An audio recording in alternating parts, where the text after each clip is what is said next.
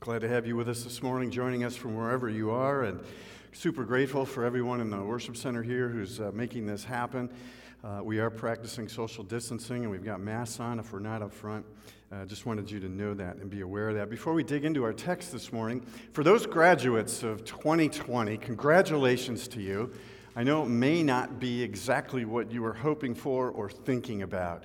But we salute you, we celebrate with you, and we are grateful for your phenomenal accomplishments. I also, wanted to let you know that on Thursday, uh, 80 bags of food were distributed here to Placentia Presbyterian Church. Three churches got together, and 80 food bags came here in about an hour. And then on Friday, uh, 80 bags were distributed in about an hour also. So, thank you so much to everyone who participated in that. Your generosity, your love, your compassion, your mercy, and grace is the heartbeat of this church. Loving people to life, relational, relevant, and bold. Thank you so much. Well, we still are in Eastertide, and we're better together. We're stronger together with Christ at the center. Last week, we looked at the first five of ten great delights that God delights in in our lives, especially through times of significant disruption, crisis, life events, transformation, and yes, change. This week we're going to look at the second half of Psalm 23 and the sixth through the tenth of God's ten great delights. Let's listen to the Word of God. The Lord is my shepherd, I lack nothing. That's our header. God makes us lie down in green pastures. God leads us beside quiet waters. God refreshes our soul. God guides us along the right paths for God's name's sake. And even though we walk through the darkest valley, we, my friends, will fear no evil for you are with me. Your rod and your staff, your strength, they comfort me. You prepare a table before me in the presence of my enemies. You anoint my head with oil, and my cup, it overflows. Surely your goodness and your love will follow us all the days of our life, and we will dwell in the house of the Lord forever. The reading of God's Word. Thanks be to God. In times of crisis and life change, or even life events, this is a great text, a great psalm, familiar to us. It's a great psalm for us to lean into. Walter Brueggemann, someone that I resonate with, especially regarding the First Testament, and you've heard me say this before in a different context. But this psalm he specifically refers to in three great moves there's orientation, life is great, there's disorientation, the darkest valley, and there's new orientation. Orientation, disorientation, new orientation. The way it was, normal. The way it's not that, but not yet what it is, and the new normal.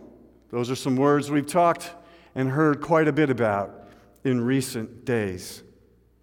It's a text for liminal days. Liminality is not what it was, not yet what it's going to be. It's this moment, it's this season in life, it's this time when it's not what it was, not yet what it is going to be. This is a great psalm to lean into, slant, telling the truth, but telling it slant, Emily Dickinson. Because truth flies into our midst in an angular way and catches us off guard by a God whose middle name is surprise. We certainly live in a liminal time. And you may say, that's a really big word. How do I get my mind around liminality? Think of when you were a teenager, or you've had a teenager, or you've observed a teenager. Teenagers are in a time of liminality. They're no longer a child, they're not yet an adult. They're in this wonderful, wonderful phase called adolescence, tongue in cheek, bite my lip. That's liminality. That's transition. And that's what we're living in liminal days. A time that Walter Brueggemann calls disorientation. And yet, in the midst of liminal time, we're given these 10 great delights by God. Samuel Wells calls them 10 joys. I've tweaked it a little bit and rewritten the last five.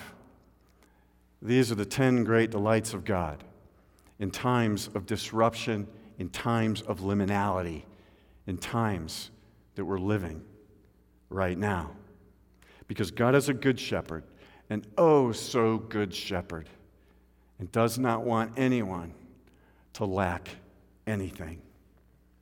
So these final five delights are an encouraging word to all of us. Delight number six, picking up from last week. If you were here last week with us, we ended with this notion that even though I walk through the dark valley, God, you are, keyword now, with us. God is always with us. God creates to be with us. God sets apart Israel to be with us. God gives us the prophets and the writings to be with us. God sends God's self in Jesus Christ, Emmanuel, to be God with us. God sends the Holy Spirit to be with us all the days of our life. And in our sixth delight, God says, Your rod and your staff Keyword, they comfort me. They comfort us. Last week we finished with God's first instinct, which was to be with us. This week we pick up with God's second great instinct, to comfort us in times of liminality, times of crisis, life change, disorientation.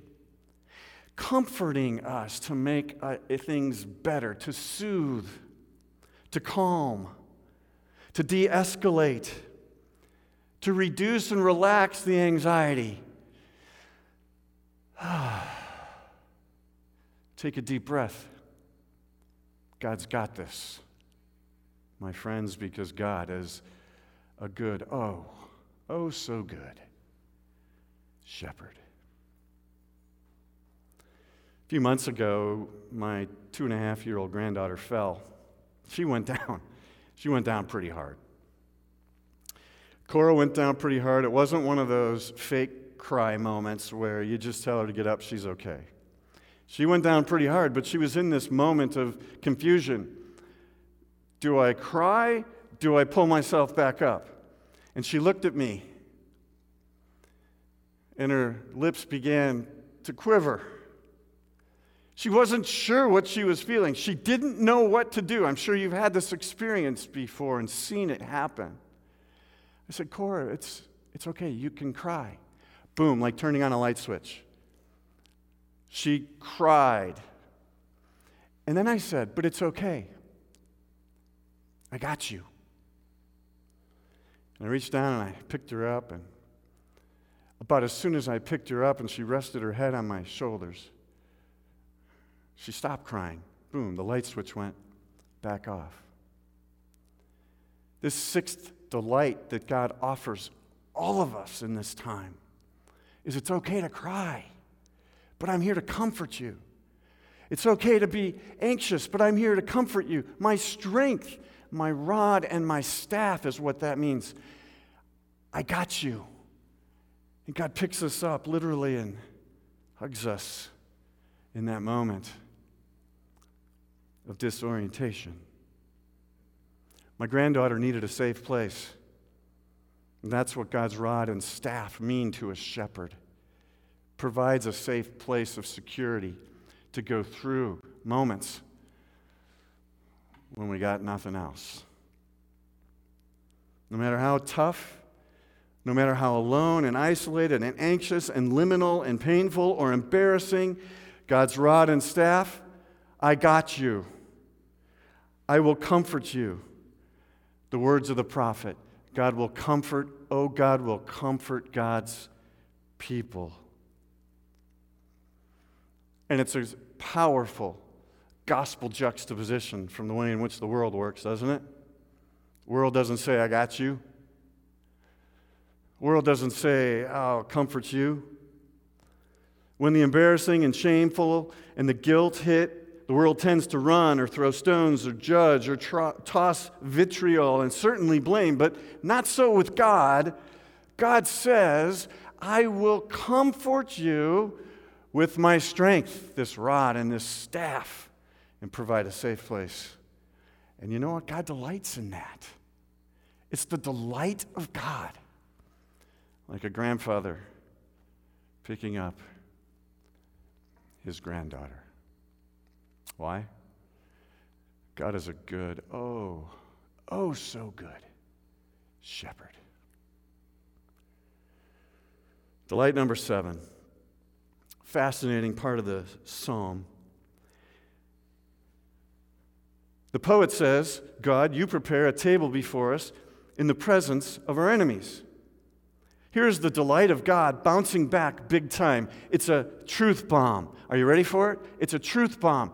God does not have any enemies. Notice the text not Judas, not Pontius Pilate, not even Caiaphas. We're the ones that have enemies.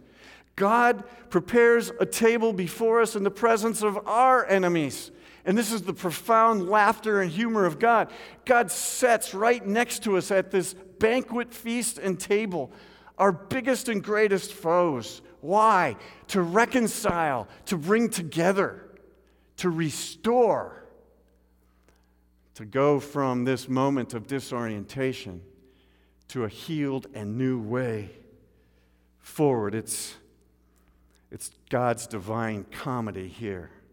God actually sets our enemies next to us for a meal. Now, I know what you're saying. You're saying, I, I, come on, man. I don't have any enemies. Really? You at least have somebody that you don't jive with. There's at least somebody in your life where you just can't quite get on the same page. We've all got those kind of folks. I mean, you probably have folks in your life that just don't like the way you look. But, God prepares a table for all of us to sit down and talk it out. And God delights in this. God finds great joy in this moment of reconciliation. And don't forget, this table is significantly reminding us of the Lord's table, where Jesus is the food on the table. The body of Christ is the bread that is given to us to reconcile all people to God. I think this text makes God laugh, and it should make us laugh too, because reconciliation is the great delight of God. Why? A good, oh, so good shepherd delights in reparation, reconciliation, healing, and a new orientation right in the middle of the liminality of extreme disorientation. Okay, we got to keep moving. Delight number eight of 10 great delights. God anoints our head with oil and our cup overflows. Anointing our head with oil and our cup overflows. We tend not to anoint our head with oil anymore. I think of the woman who anointed Jesus' feet with oil and the profound humility that is found in that. She wet Jesus' feet with oil and she dried Jesus' feet with her hair. The profound humility. That act of humility triggered Judas to betray Jesus. And yet, I think she knew, this humble woman, that it was the great delight of God to be a part of anointing our head with oil. God delights in this and adores us through and through. It's almost like it's almost like getting a scalp massage from God.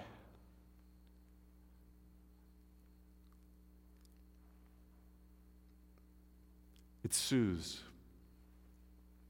It restores. God relaxes and heals the disorientation as we look forward to a new normal. You anoint our head with oil, and our cup, the text says, overflows. Does that cup remind us of the Lord's table, the cup of forgiveness? This cup reminds us of the miracle at the first wedding in Cana of Galilee. All of this is and more is what we need. It's deep soul work.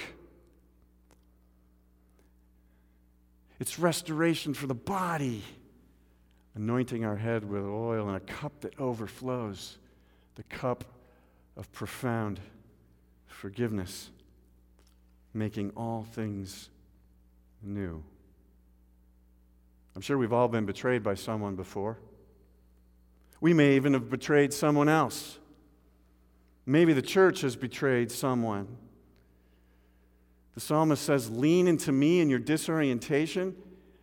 I will provide healing and forgiveness and a new way forward. It may take time, but reparation and reconciliation is what I delight in.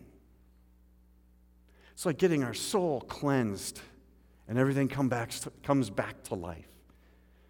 Because that's the good. That's the good shepherd, the oh, so good shepherd, delighting in God's great work. Delight number nine of 10. Surely goodness and mercy shall follow us all the days of our life. We all know what it's like to hunt for something. You ever hunted for something this week? A child hunts for an Easter egg. A child hunts for a plastic golf ball under the couch. We hunt for our keys. We hunt for our invoice. We hunt for that favorite shirt. We hunt for that foul ball lost in the woods. I spend a lot of time hunting for a golf ball lost in the woods. Let's not get into it. That's for another day. But we're all used to hunting, pursuing, seeking hard something. And that's the way God is. God delights in this hunt, this chase, this pursue, this search, tracking, finding us, not just for one day, but every single day of our life, every single day of our life. Goodness and mercy pursue us every single day. Why? You can say it with me because you should know it by now. God is a good, oh, so good shepherd who delights in pursuing us. And perhaps my personal favorite of all 10, the 10th great delight, we will dwell in the house of God forever. Dwell in the house of God forever. Sounds wonderful. I know that this is a metaphor, the house of God. It's always been somewhat difficult for me. There's the metaphor of house of God, a, a mansion with many rooms, but then there's this literalness of it. And I'm like, how do I get my mind around this mansion that can hold all these people for all eternity? You know what I'm saying? I mean, I get the metaphor, but the literalness kind of trips me up on occasion. Then I was introduced to C.S. Lewis many, many years ago. And his famous children's books, you may have read them. If you haven't, put it on your read list for a time like this The Chronicles of Narnia. In the very last book of that whole series of books, written primarily for children, but there's a lot in there for adults to chew on. We're introduced to a concept called further up and further in. I want you to listen to the final book as I read an excerpt where Lucy and Peter and Edmunds enter into Aslan's country. Aslan in the Chronicles of Narnia is the Christ figure. Think of it as the way we enter into dwelling in the house of God forever, further up, further in. Here's what happens in the book as a description of what that possible life in that place and dwelling in the house of God forever could or might, perhaps, potentially look like. About a half an hour later, Or it might have been half a hundred years later, for time there is not like time here. Lucy stood with her dear friend, her oldest Narnian friend, the faun Tumnus, looking down over the wall of that garden and seeing all of Narnia spread out below. But when you looked down, you found that this hill was much, much higher than you thought it was. It was much taller than you thought it was at first. It sank down with shining cliffs, thousands of feet below them, and trees in that lower world looked no bigger than grains of green salt. Then Lucy turned inward again and stood back with her back to the wall and looked at the garden. I see, she said. I see now at last, thoughtfully. I get it now. I see it now. The garden is like the stable. It's far bigger inside of Narnia than it is when you look at it from the outside. Of course, daughter of Eve, said the faun, the further up and further in you go, the bigger, the bigger everything gets. The inside is much larger than it looks from the outside. Isn't that a wonderful tale? It's this notion that from the outside, it doesn't look that big, but as soon as we take our first step up the front porch and crack the door of this mansion with many rooms, it's as if the inside just continues to get bigger and bigger and bigger and larger and larger and larger. Because the infinity of God is bigger than any human being can conceive, almost too great for us to understand and recognize upon our first glance. The further up, the further in. The further inside we go, the bigger everything gets. And that's the way God is.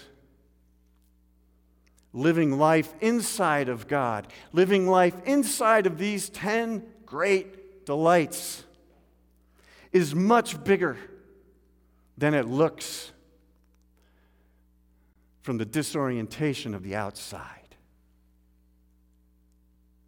And yet, God's painting for us a new orientation with the landscapes bigger, within the comforting presence of the God who delights in being with each and every single one of us all the days of our life. Why? Because this is a good, oh, so good shepherd.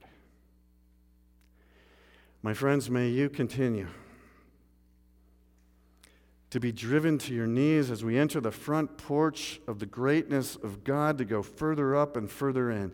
May you delight that being within God is far bigger than any small thing that we think we see or hear or perceive on the outside. The further up, the further in, the bigger God gets. That's the new orientation. That's the new normal that we are being driven to as human beings in the moment of our struggle. Grace, mercy, and peace to each and every one of you. Amen. Let's pray.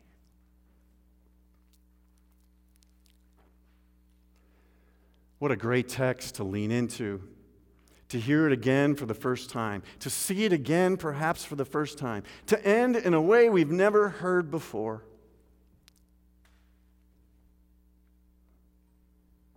The more we are drawn to you and become at one with you, God, the smaller the cares of life become, and the greater your sovereignty and your comfort, and your with us, and your chase, and your hunt, and your pursue, and your oil, and your cup, and your table become. May it be so for all of us here. In your name we pray. Amen.